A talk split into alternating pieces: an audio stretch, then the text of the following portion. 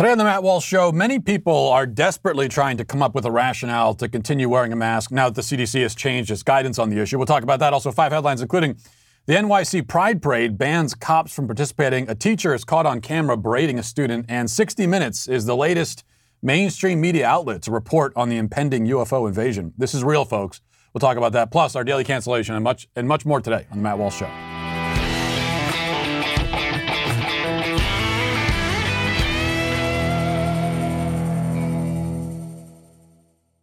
Well, you've heard us talk about how great the My Pillow pillow is, uh, and it is. If you've never tried a My, if you've never experienced the My Pillow, then you've got to, you, you, just you don't know what a good night's sleep is without it.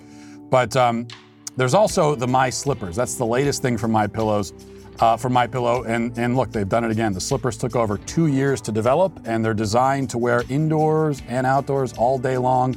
Uh, in fact, I don't usually believe in wearing slippers like out in public, but I, I was wearing my slippers because I wear them in the house all day, and I had to run out to the store. I forgot I had them on, and uh, so I was I was the guy walking through the store with the slippers on. That did happen, but it's fine because they're they're made for usage uh, in in any context. For a limited time, My Pillow is offering 40% off their new My Slippers. Yes, 40%. You don't want to miss out on a deal like this. Um, so you got to make sure you take advantage. And me, I have their sheets, I've got their pillows, I've got the slippers. Uh, all of their for all their products comfort is key and that's what you get from my slippers. So go to mypillow.com click on the radio listener square and use promo code dailywire. You'll also get deep discounts on all my pillow products including the giza dream bed sheets the my pillow mattress topper and my pillow towel sets or call 800-951-7163 and use promo code dailywire. Visit mypillow.com now or call 800-951-7163 so it's been a hard few days for folks on the anti science left. As we covered late last week, the CDC announced that vaccinated people can take off their masks. This news was irrelevant to people like myself who took the mask off long ago or never wore it to begin with, except when forced to. Those in our camp were not waiting for permission from the CDC, nor have we ever claimed that the CDC is the ultimate unquestionable authority on all things science. For us, the CDC announcing that we could walk outside and breathe the air without a mask is like the Food and Drug Administration announcing that we're allowed to eat a sandwich for lunch.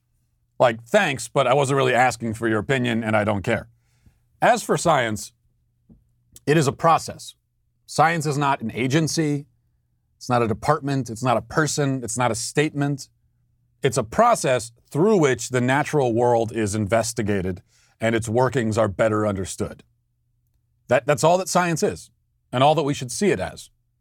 This is why the phrase trust the science is itself unscientific.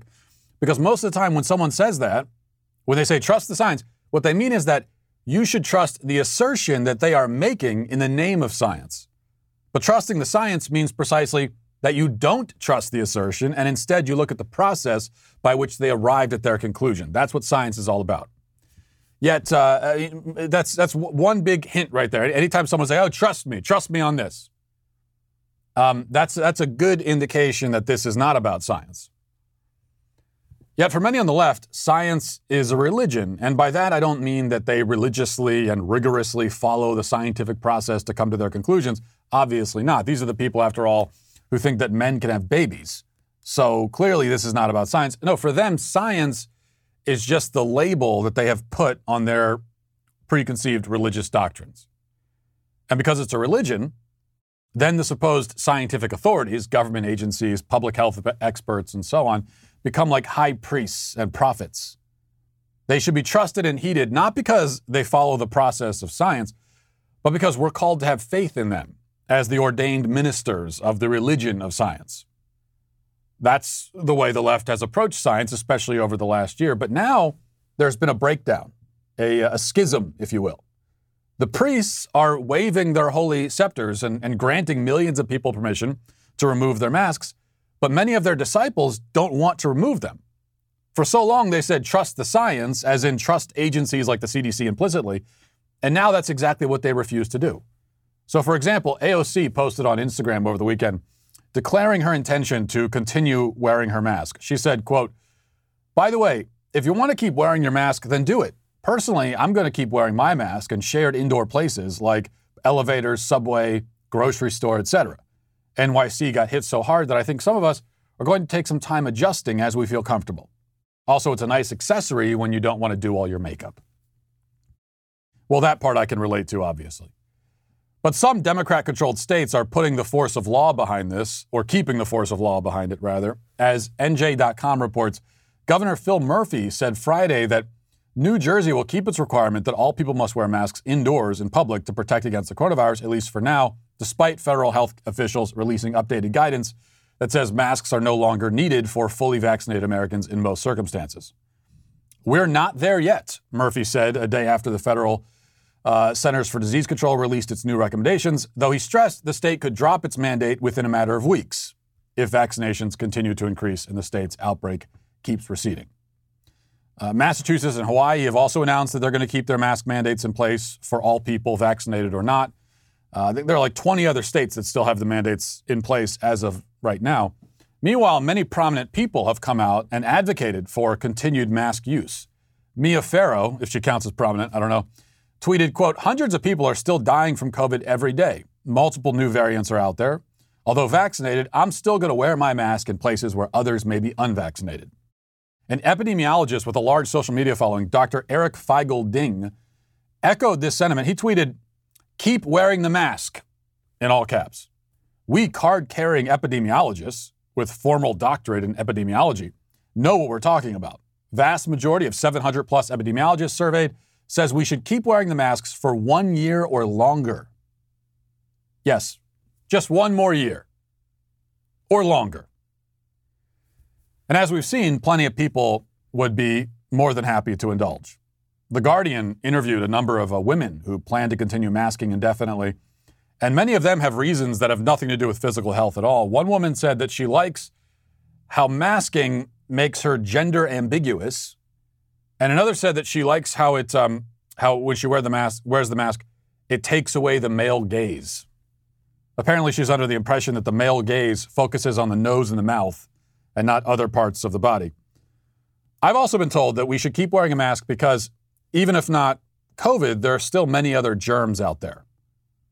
And, and this excuse is interesting as it would seem to indicate that these forever masker types just discovered the existence of germs this past year. I mean, there were masks available prior to a year ago, and also plenty of germs out there.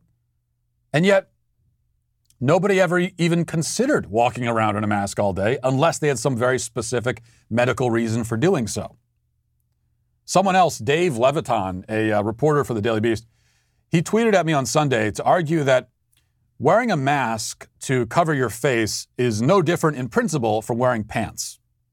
And I don't object to people wearing pants, so why should I object to people wearing masks? What this really tells me is that Dave sees no difference between his face and his ass. And that may indeed be the case for him specifically, but I don't think that holds true across the board. All told, what's clear is that lots of people are going to cling desperately to their masks for reasons that have nothing to do with the process of science at all.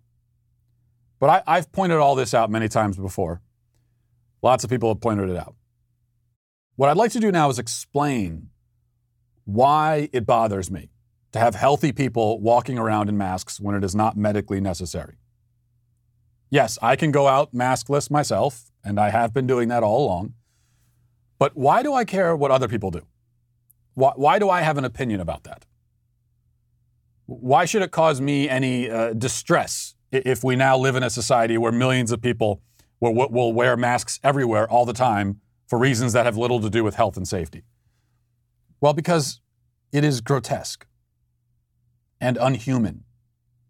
It is an attack on and rejection of society itself. The people who do this, they're not only treating air like it's poison, not only walking around every day as if they live downwind of Chernobyl, but they're, they're treating other human beings like they are nothing but vessels of disease. And yes, humans can be vessels of disease, but by wearing the mask, again, when it's not medically necessary, I'm not talking about somebody on chemo or something wearing a mask. By wearing the mask, you are declaring that in your mind, other human beings are toxic. To you, the most foremost, the most salient fact about other humans is that they might make you sick. You, you are living a life steeped in paranoia and fear and suspicion, literally wearing your neuroses on your face and thereby feeding and promoting paranoia and fear in other people. When you're wearing a mask, the first thing you're saying to everyone you come across and speak to and interact with is that they are potentially diseased. They are a danger to you, as you are to them. Does that bother me? Does it bother me if that's what we're saying to everyone we see all the time in perpetuity? Yeah, it does. You know, p- part of living in a human society is walking down the street, seeing the faces of strangers, being able to look at them and them at you. A big part of human communication is body language, facial expression. These are major facets of human existence and human interchange. These aren't small things. There, there are people who wish to take that away permanently, which is to say, they want to fundamentally reshape the way that human beings interact with each other and see each other. Am I opposed to that? Yes, I am. Very much so. Your, here, here, I think, is the point. Your medically unnecessary mask is not just a private decision. It's not. Um, it is a public statement. An arrogant, disgraceful, repulsive statement. It's a statement that should be condemned by all people who wish to live in a healthy and properly ordered society. And so that's why I care. And that's why, frankly, maybe we should be thinking about uh, c- considering the, the psychological health risks posed by healthy people wearing medically unnecessary masks. Maybe we should be thinking about, about masking bans. That's what we should be calling for across the country. At least 15 days of a masking ban, ban to slow the spread of uh, paranoia and, uh, and, and OCD across the country. That's, I think maybe that's it. That's what we need. Now let's get to our five headlines.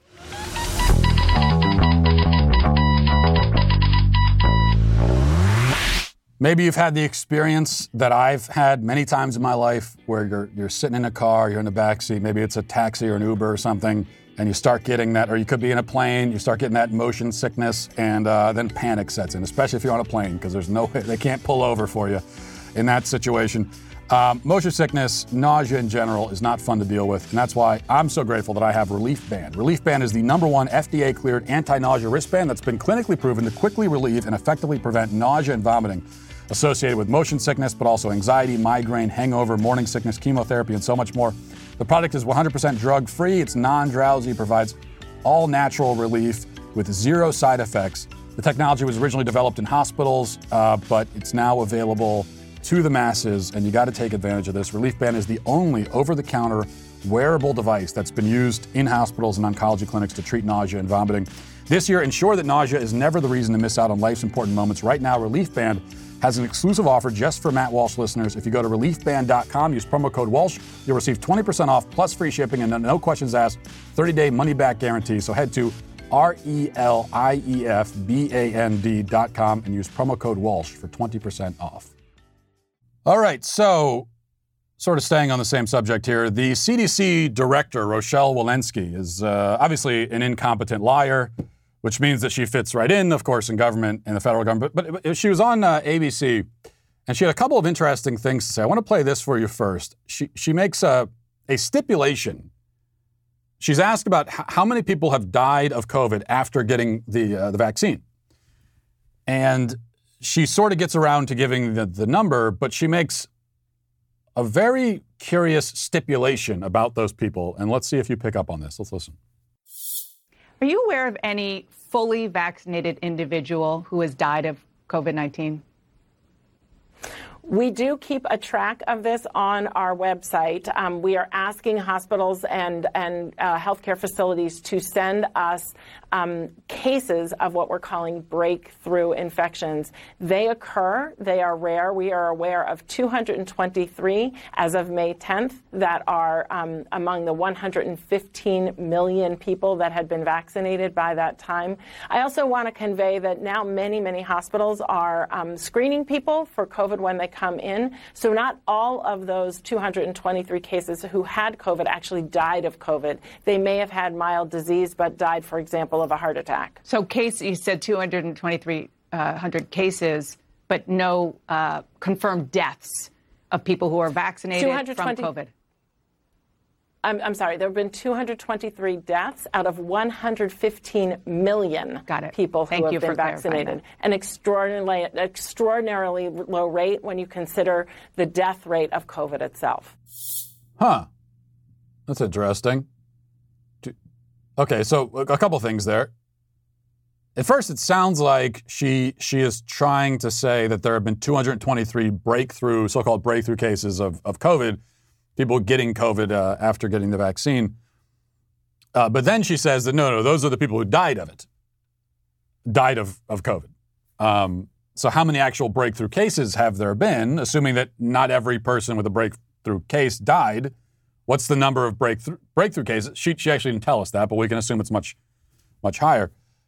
But she also says that, well, just because someone who's been vaccinated dies with COVID, it doesn't mean they died of COVID. Wow. What? I mean, because that sounds, that, isn't that exactly what lots, what some of us have been saying about the COVID death rate all along? Like, up until just now, to say what she just said there would have been condemned and was condemned as anti science, uh, conspiracy theory, so on and so forth. Many of us, right, have been wondering this all along. We've said, yes, obviously COVID is real. Obviously it's killing lots of people, but are we every every single person who dies with COVID, does that count as dying of COVID? Are we conflating these things? There seems to be an indication maybe we have in some cases. How often has it been conflated incorrectly? And here she is admitting it at least when it comes to the vaccinated people. Because she's saying, look, anyone who comes to the hospital and dies, we're going to run a COVID test, and uh, and and and there there might be some people who died of a heart attack or something. They happen to have COVID, asymptomatic doesn't mean they died of it. It's just it's fascinating that now we hear this from the CDC. Now they admit that. And I don't I, I don't uh, I don't doubt at all what she's saying. To me, it seems there's a very good chance that a large portion of those people who died with COVID after getting vaccinated didn't actually die of COVID. I don't know what the number is. She's not telling us. It wouldn't surprise me if it was a large portion. But then you got to take that logic and extend it out and start asking that same question uh, in general about the COVID death rate, but we're not allowed to do that. You can't do that. You're only allowed to do that when you're doing it um, for the purposes of pushing the vaccine. Now, she was also asked about why the CDC made this change with the masking guidelines so suddenly, and uh, she claimed that the science has evolved in just two weeks. Let's listen to that. It was just Tuesday when you sat before a Senate committee and you were adamant then that masking and social distancing should remain in place. But the Washington Post is reporting you had already approved a decision to change the guidance. When it was finally announced on Thursday, it came as a huge surprise and left some administration officials, doctors, businesses off guard. So why so suddenly and why did you not tell the Senate panel what you had decided? We're at a place in this pandemic. Cases have been coming down um, more than a third just in the last two weeks. We have vaccine now across this country, widely available for anyone who wants it. And we now have science that has really just evolved even in the last two weeks that demonstrates that these vaccines are safe, they are effective, they are working in the population just as they did in the clinical trials, that they are working against our variants that we have here circulating in the United States, and that if you were to develop develop an infection, even if you got vaccinated, that you can't transmit that infection to other people. Some of that science was really evolving as late as last Thursday, and one of the published, one of the papers, the largest paper, was published from the CDC just the day before yesterday. So we were actively reviewing that science during the past week. We were making decisions and moving, moving, and our subject matter experts were working just as I was testifying in front of Congress, and those that was what was happening. I told the American people I'd deliver the science as soon as we had it. Deliver the science. What the hell does that even mean?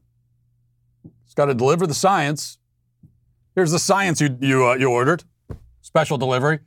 Uh, she's lying. Uh, she's this is this is she's simply lying, and these people have been lying to us from day one. From day one, they've been lying. They've been looking into cameras and lying their asses off to us.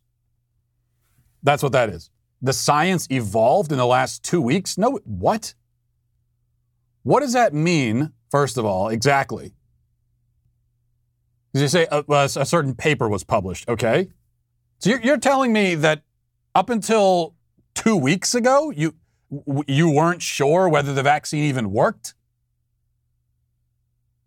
So you, you've been pushing the vaccine for months and getting millions and tens and tens and tens of millions of people vaccinated, and you weren't even sure if it was working.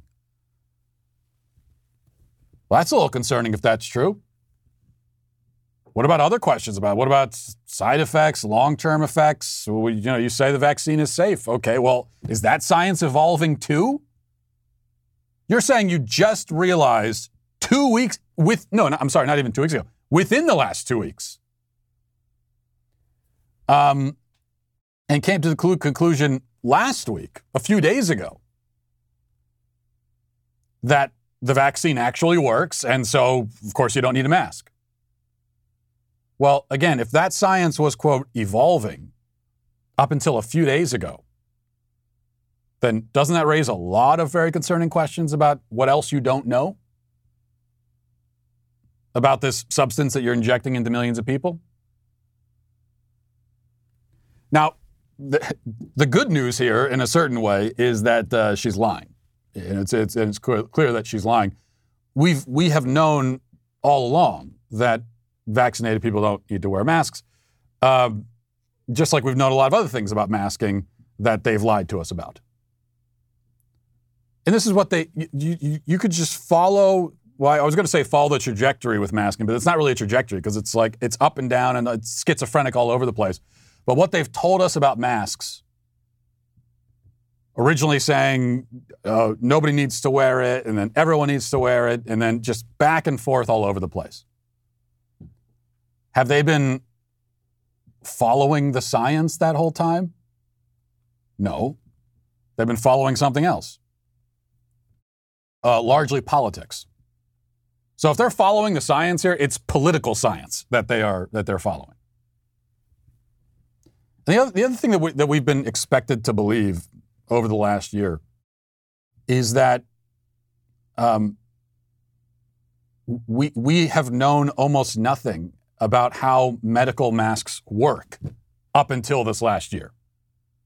And over the last year, we've been, you know, the scientists and the public health experts have been researching it and figuring it out, and it's been evolving and everything else. Medical masks have been around forever. There's not much that we've actually learned about them in the last year that we didn't know prior to a year ago.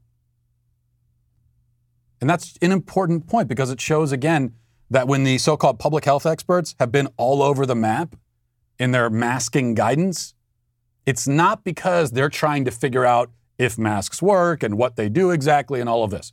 We've known what a mask is and what function it, it serves and all that. We've known that. Um, it's more that they've been calibrating their own political needs. That's what all this is about. That's what it's always been about. All right, number two from the Daily Wire. It says Heritage of Pride, the organization that hosts New York City's annual LGBT Pride Parade, voted to ban police from participating in the 2021 Pride Parade, even going so far as to cancel the annual march of LGBT New York Police Department officers, and is working to reduce the presence of law enforcement because the NYPD, quote, represents violence. Um, it's not clear whether Heritage of Pride has the authority to force law enforcement to draw down its presence at the parade, given that New York City has seen an increase in crime rate and the Pride Parade is traditionally a large event, but the organization believes it does have the authority to ban officers from participating in the parade.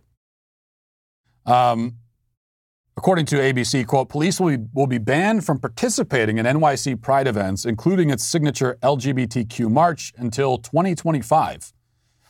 NYC Pride is also working to reduce the New York Police department security and first responder presence at its events, uh, according to the organization. And Andre Thomas of Heritage of Pride said, quote, We know many LGBT cops, but what the institution represents sometimes to a person of color or trans person is violence. And that doesn't make you feel safe. So that's the perspective we're coming from. And it's a difficult place to be, but we know that that's what our community expects from us at this time. Uh, you know, I, only thing I'll say to that is that uh, I, I, first of all, I'm not crazy about cops participating in the Pride Parade anyway, but really doing you a favor, I guess, if you're banned from participating in the Pride Parade. Because it's not really the kind of spectacle you, you, you should want to be a part of anyway. You know, traditionally, pride is a, considered a sin. It's not something that you celebrate. It is the, the Pride Parade explicitly is a is a celebration of vanity. It's a hey everyone look at me moment.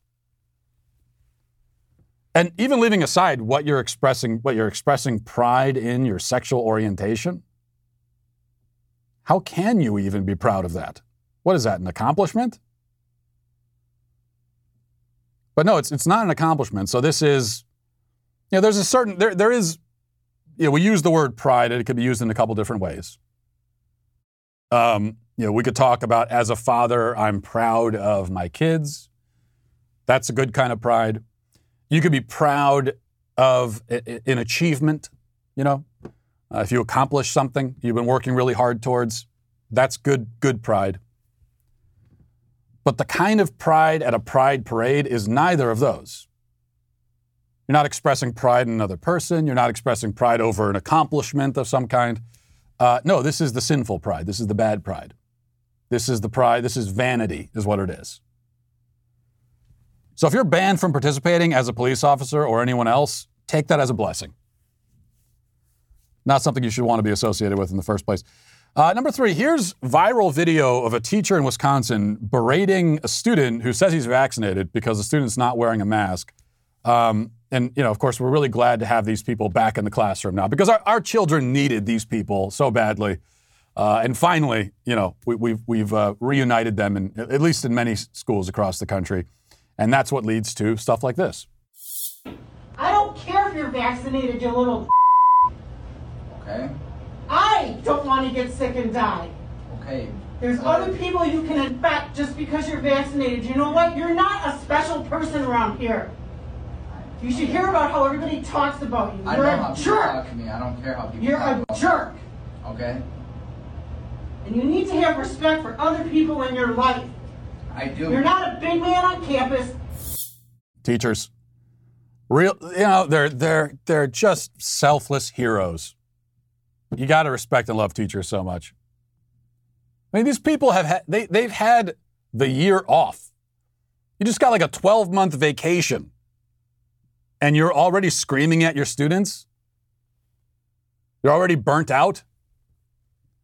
You should hear how everyone talks around you. Nobody likes you. What? This is the teacher saying that. That's the kind of stuff you would expect, but not accept from the teenagers in the classroom. But of course, the real uh, and and I thought the student handled the the uh, berating pretty pretty well. You know, uh, he was the calm, rational, insane one, which which is what you you, you so often find in these classrooms that uh, the the students are are the more rational ones, unfortunately. But the real irony here, and if you if you couldn't see the video, then you didn't pick up on the real irony. But um, the irony is that the teacher is morbidly obese, pretty clearly from from the video. Uh, so she's morbidly obese, and she's worried that she's going to die because of that student sitting across the room. She, she's worried that that's what's going to kill her, the student. Even though I, I'm going to assume that she's vaccinated. Right? I'll, I'll, I'll make that assumption.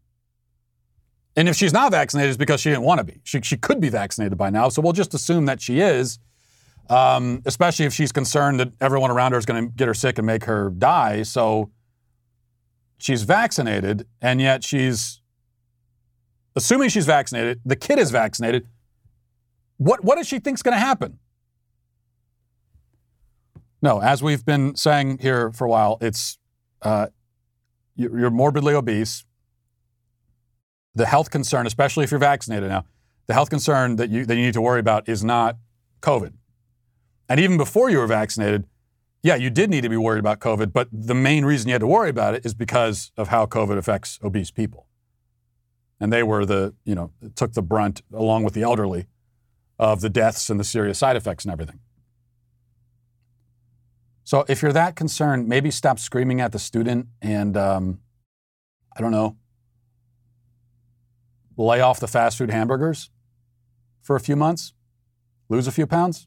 If you're that worried, just a thought. Uh, all right, 60 Minutes. I got to play this. Um, 60 Minutes had a report on. I know some of you are sick of me talking about this subject, but you're just going to have to deal with it because this matters and this is important. 60 Minutes had a report on all of the UFO encounters that we've been hearing about uh, in the lead up to the report that's going to be given to Congress uh, in the next month or so from um, the Defense Department about, about all of this. I thought one interview that was especially compelling, and the whole thing from 60 Minutes is worth watching, but one interview was especially compelling. It was from two Navy pilots, part of a team of four, who personally, with their own eyes, observed one of these things up close. And uh, here they are talking about it. On November 14th, Fravor and Dietrich, each with a weapons system officer in the back seat, were diverted to investigate they found an area of roiling whitewater the size of a 737 in an otherwise calm blue sea. So, as we're looking at this, her backseater says, Hey, Skipper, do you? And about that got out, I said, Dude, do you, do you see that thing down there? And we saw this little white tic tac looking object, and it's just kind of moving above the whitewater area. As Dietrich circled above, Fravor went in for a closer look. So sort of spiraling down? Yep. The tic tac still pointing north south. It goes and just turns abruptly and starts mirroring me. So as I'm coming down, it starts coming up. So it's it's mimicking your moves. Yeah, it was aware we were there. He said it was about the size of his F-18, with no markings, no wings, no exhaust plumes. To I'll see how close I can get. So I go like this, and it's climbing still, and when it gets right in front of me, it just disappears. Disappears? Disappears. Like gone. It had sped off. What are you thinking? So your, your mind tries to make sense of it. I'm going to categorize this as maybe a helicopter or maybe a drone. And when it disappeared, I mean, it was just. Did your backseaters see this too? Yeah. Oh, yeah. There was four of us in the airplanes literally watching this thing for roughly about five minutes. Okay, what else do you want? What else do you want? I mean, that is okay. So you've got four eyewitnesses that see not. It's not like they saw this thing speed across the sky in a blur in two seconds. They they're observing it up close for five minutes. So you've got four eyewitnesses. Uh, and we should note expert eyewitnesses. These are Navy pilots, and their job is to observe and and, and detect um, you know, threats in the sky. So, four expert eyewitnesses observing this phenomenon for a, sustained period of time, and their uh, what they witnessed, their testimony is confirmed by radar and by video. And we have some of the video that you know you, you can watch, and 60 Minutes played some of that video too. So that's that's about as persuasive as evidence could possibly be. You know, for a long time, the complaint about these UFO sightings is that uh, all of the, you know, it's just like if this was really happening, we would expect more evidence than just some farmer in Kansas who says that he saw this thing and nobody else saw it and he didn't have a camera, or, or he did have a camera, but it was a camera from, you know, somehow a, camera from the Civil War era or something like that. Um, and that was my complaint about it. But now we're getting the kind of evidence that you would expect if these things were really happening in our skies. So, does that prove that it's uh, alien technology? No, but it it pro- it does prove that there's something going on. This is not a figment of anyone's imagination. This is not; these are not weather balloons. Okay, this is not hallucination. It wasn't like all four of those pilots were hallucinating the same thing at the same time. Um, and these are, we know that these are some kinds of vehicles that are out there and they, they are doing things that seem impossible, that seem even to break the laws of physics as we understand them. I, I think, I think that much we can say f- with 100% certainty. Everything I just said. Now, as far as where the thing are from and what they're doing and all of that, well, of course, we can't speak with anything close to certainty on that, but it is, uh, it, it's something. And, uh, and I and I I continue to I, I'm not sold on the alien technology part of it, but other than that, what is it? R- Russia, China has this kind of technology. My my problem with that theory, that it's some foreign power that has this sort of technology, um, is that these kinds of sightings, first of all, go back, you know, well, well really they go back many decades. Um, and it just makes you wonder if if some foreign adversary has this kind of technology, technology that's centuries beyond our capabilities, then why aren't they doing more than just buzzing around in the sky over the ocean? Why haven't they already invaded and destroyed us, or or you know um, subjugated us? Why why aren't we a slave state to China if China has this kind of technology?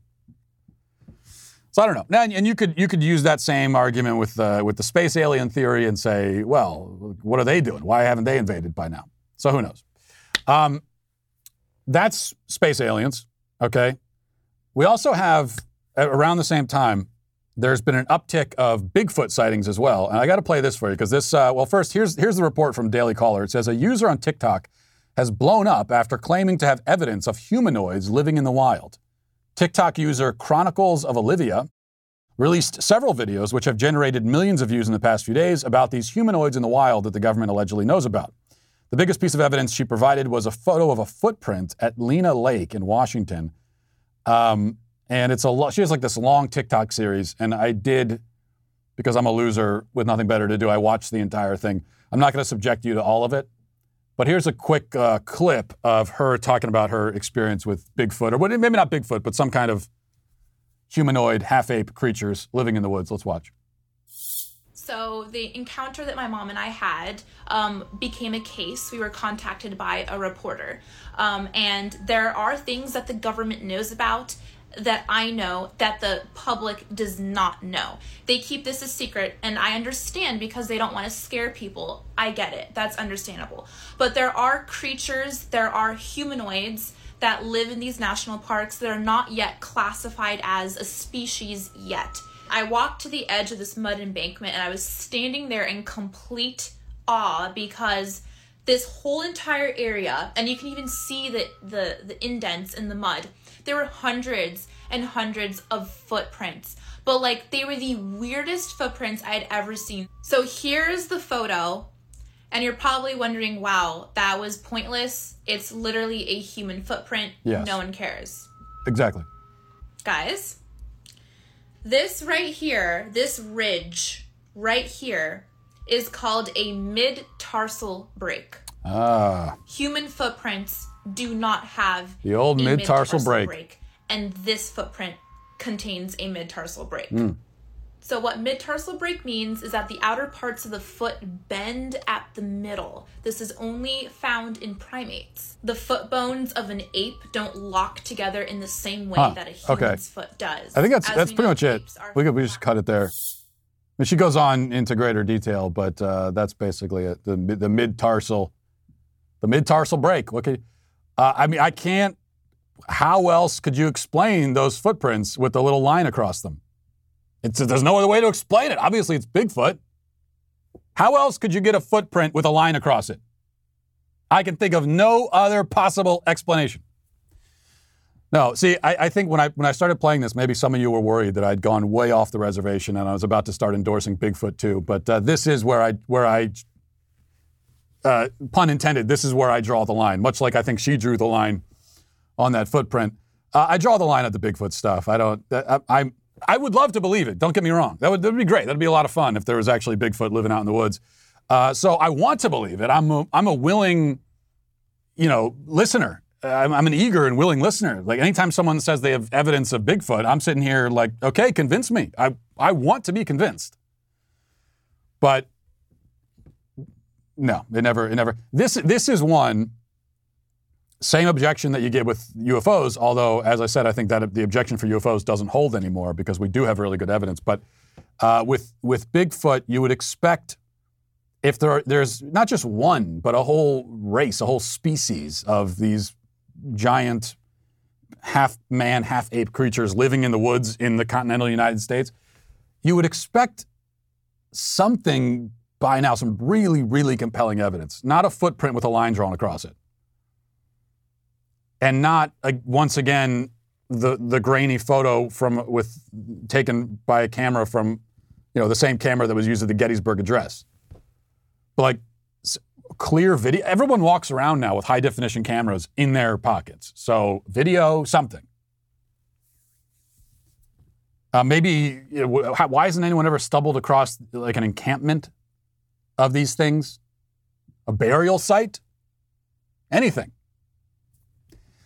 So I can't I can't go there with Bigfoot yet, as much as I would like to.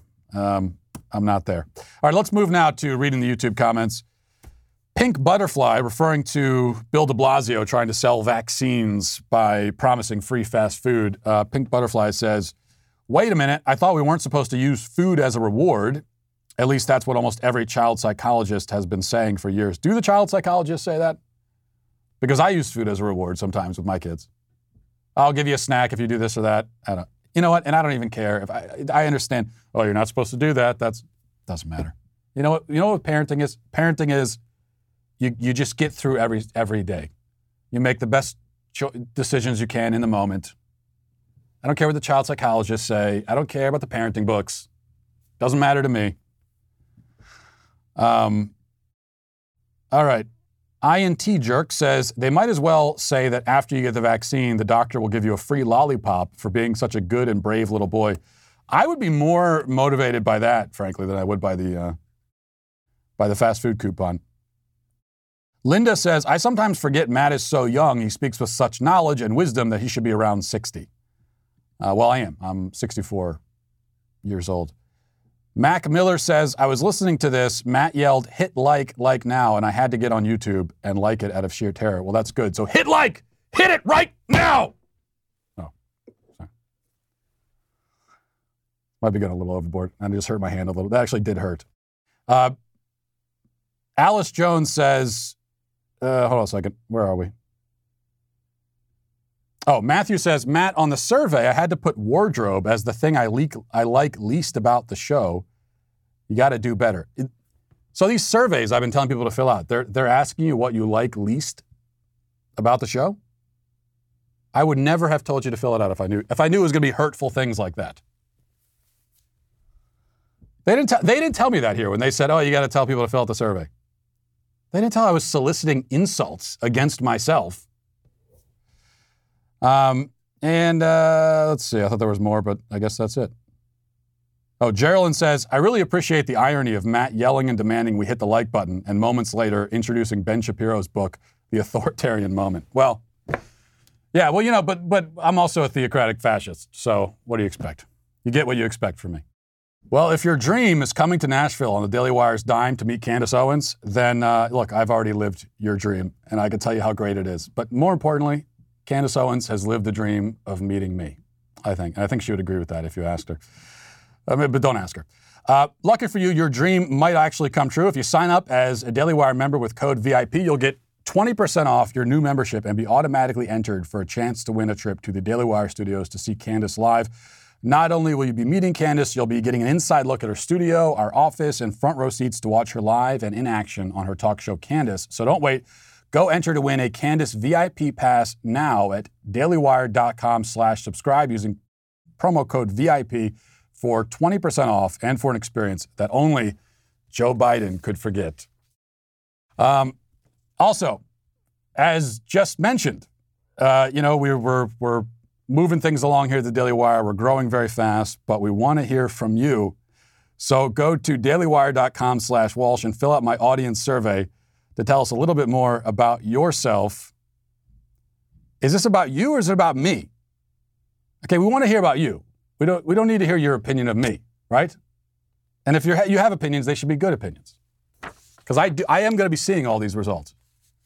It would cause my, my ego to just crash and, and burn in flames if you don't say nice things. Anyway, um, to sweeten the whole experience, those of you that, uh, that fill out the survey, you get entered to win a $1,000 gift card. You can only get the uh, be eligible for the gift card f- per survey that you fill out. You can only fill out the survey once per show. So if you want to be eligible more than once, you got to listen to Ben Shapiro, Michael Knowles, and Andrew Klavan to get access to their surveys as well. Again, my survey link is dailywire.com slash Walsh. We'd love to hear from you, but make sure that you're nice. Now let's get to our daily cancellation. Today, I'm, I'm very excited to cancel a momentously deserving individual named Brittany James, MD. And Brittany James, MD, is certainly the kind of MD who wants you to always acknowledge the MD when addressing her. She describes herself in her bio as an anti racist feminist, a physician, an activist, and a scholar. It probably tells you all you need to know that she lists anti racist feminist before physician. She also lists her pronouns as expected. But Brittany James, MD, tweeted this a couple days ago. She said, Minding my own business, shopping, and a middle aged white woman asked me if I work there. When I looked at her blankly and answered back in a deadpan voice, no, she giggled it off and said, I was just wondering where to put this shirt back. But I'm a bad person if I go off? Well, no, you're not a bad person if you go off. You're a bad person in general, um, and also you're a bad person if you go off. But she continues, kicking myself for not saying I'm a physician and letting her die of embarrassment. But something tells me she wouldn't even have the decency to be embarrassed. Most of these types don't. Stop asking black people why they are angry. I can't even shop in peace. The worst part about everyday racism of white folks is that we aren't even allowed to be angry about it. As a black woman, it would have, it, it would have come back on me. I'm tired. Now, after reading this, I very much want to see Dr. James at a retail store so that I can ask her if she works there.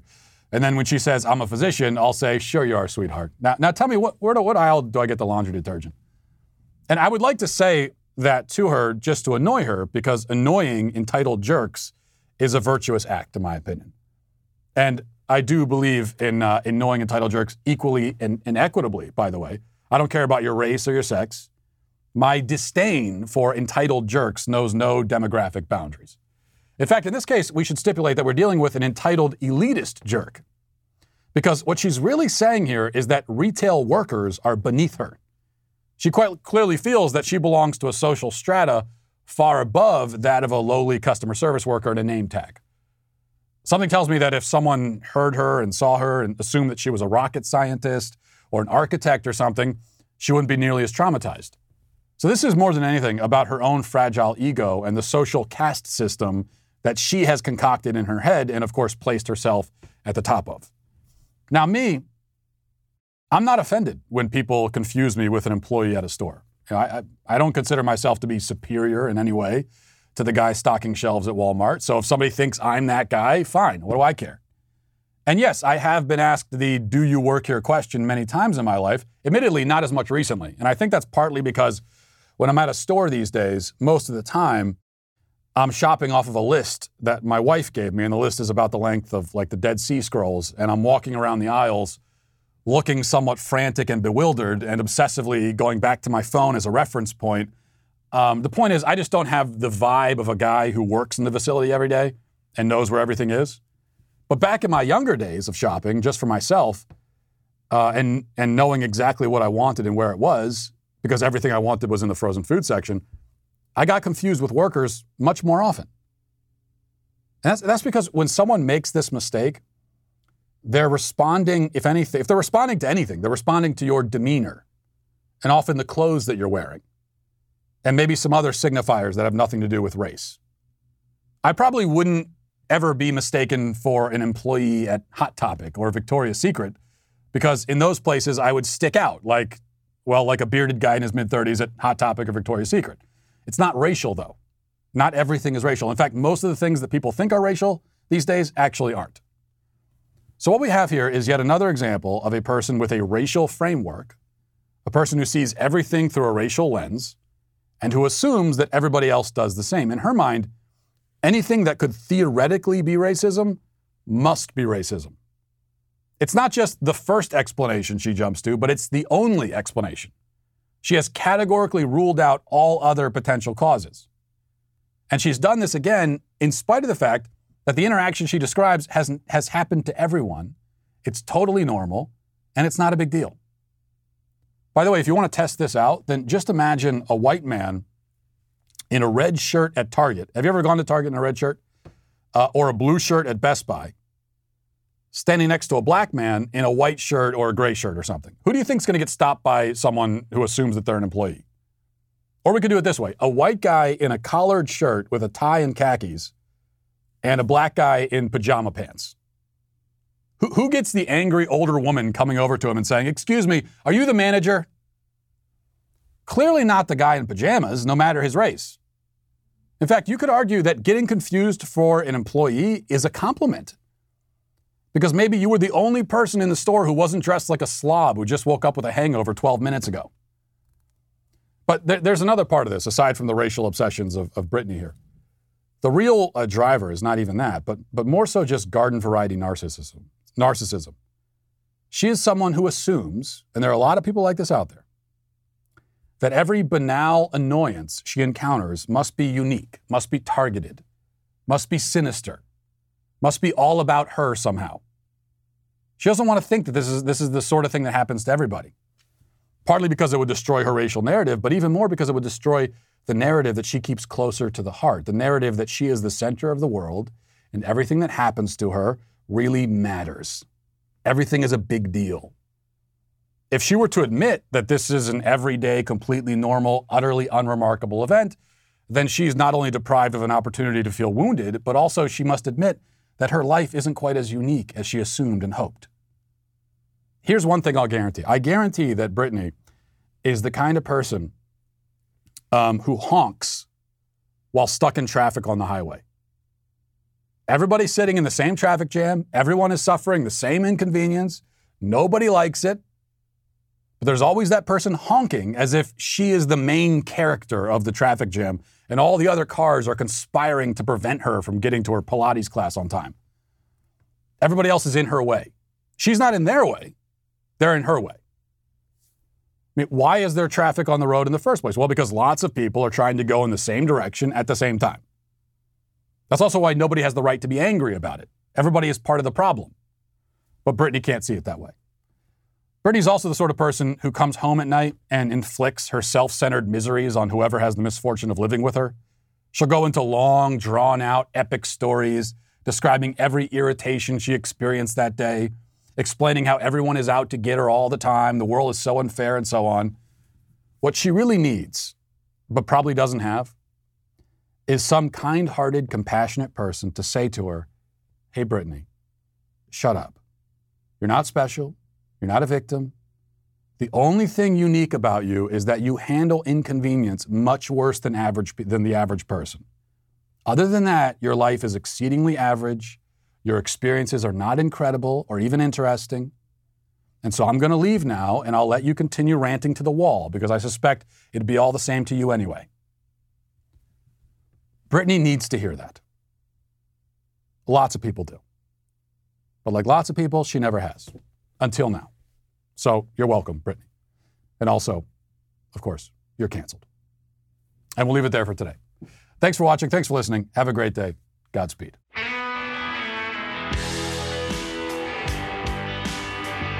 Well, if you enjoyed this episode, don't forget to subscribe. And if you want to help spread the word, please give us a five star review. Also, tell your friends to subscribe as well. We're available on Apple Podcasts, Spotify, wherever you listen to podcasts. We're there. Also, be sure to check out the other Daily Wire podcasts, including The Ben Shapiro Show, Michael Knowles Show, The Andrew Klavan Show. Thanks for listening. The Matt Walsh Show is produced by Sean Hampton, executive producer Jeremy Boring. Our supervising producers are Mathis Glover and Robert Sterling. Our technical director is Austin Stevens. Production manager Pavel Vodosky. The show is edited by Sasha Tolmachov. Our audio is mixed by Mike Coromina. Hair makeup is done by Nika Geneva and our production coordinator is McKenna Waters. The Matt Walsh Show is a Daily Wire production, copyright Daily Wire 2021. Corporations drop mask mandates, Israel bombs an Associated Press building, and Liz Cheney hints at a 2024 presidential campaign. Check it out on The Michael Knowles Show.